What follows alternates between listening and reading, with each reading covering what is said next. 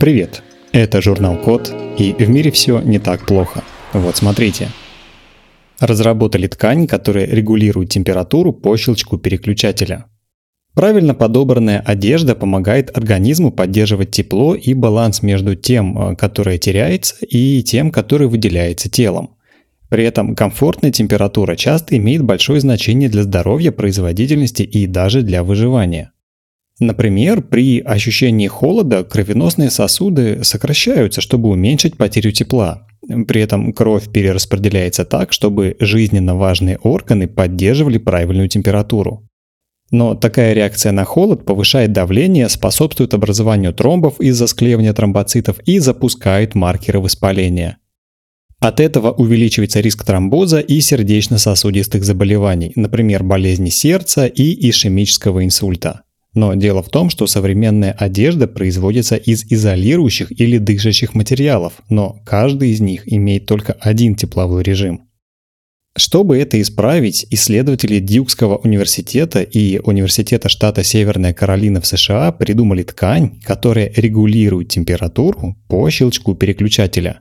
Эта ткань состоит из многослойного полутвердого электрохимического элемента, который размещен на нейлоне.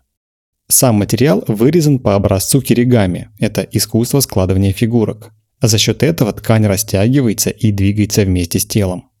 На ткани есть активный материал, который переключается между двумя состояниями, пропускающим диэлектрическим и металлическим с потерями. Таким образом регулируется, сколько тепла тела сохраняется, а сколько излучается. В результате тот, кто носит одежду из этой ткани, чувствует себя одинаково, независимо от того, какова внешняя температура, например, плюс 17 или плюс 22 градуса Цельсия.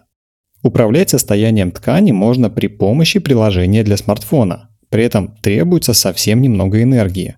Например, на одном заряде типичного аккумулятора для смартфона ткань можно переключить так до 1000 раз.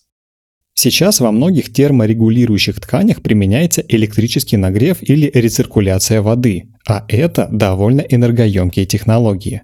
Так вот, для новой ткани энергии нужно намного меньше, и при этом она может способствовать как нагреву, так и охлаждению.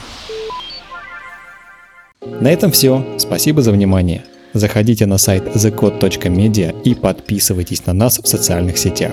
С вами был Михаил Полянин.